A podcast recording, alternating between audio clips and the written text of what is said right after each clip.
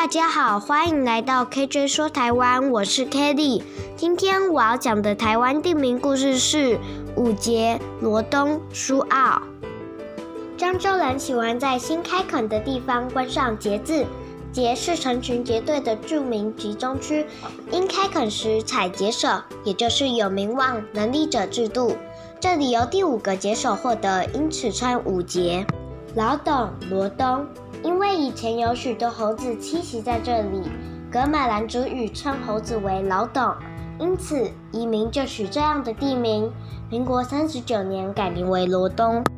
苏澳，清朝的嘉庆年间，苏士伟带领一群人前来开垦，苏是取苏士伟的姓，澳是指港湾的意思，所以合称为苏澳。如果喜欢我们今天说的故事，请关注我们的频道，并订阅分享。KJ 说台湾，我们下次见，拜拜。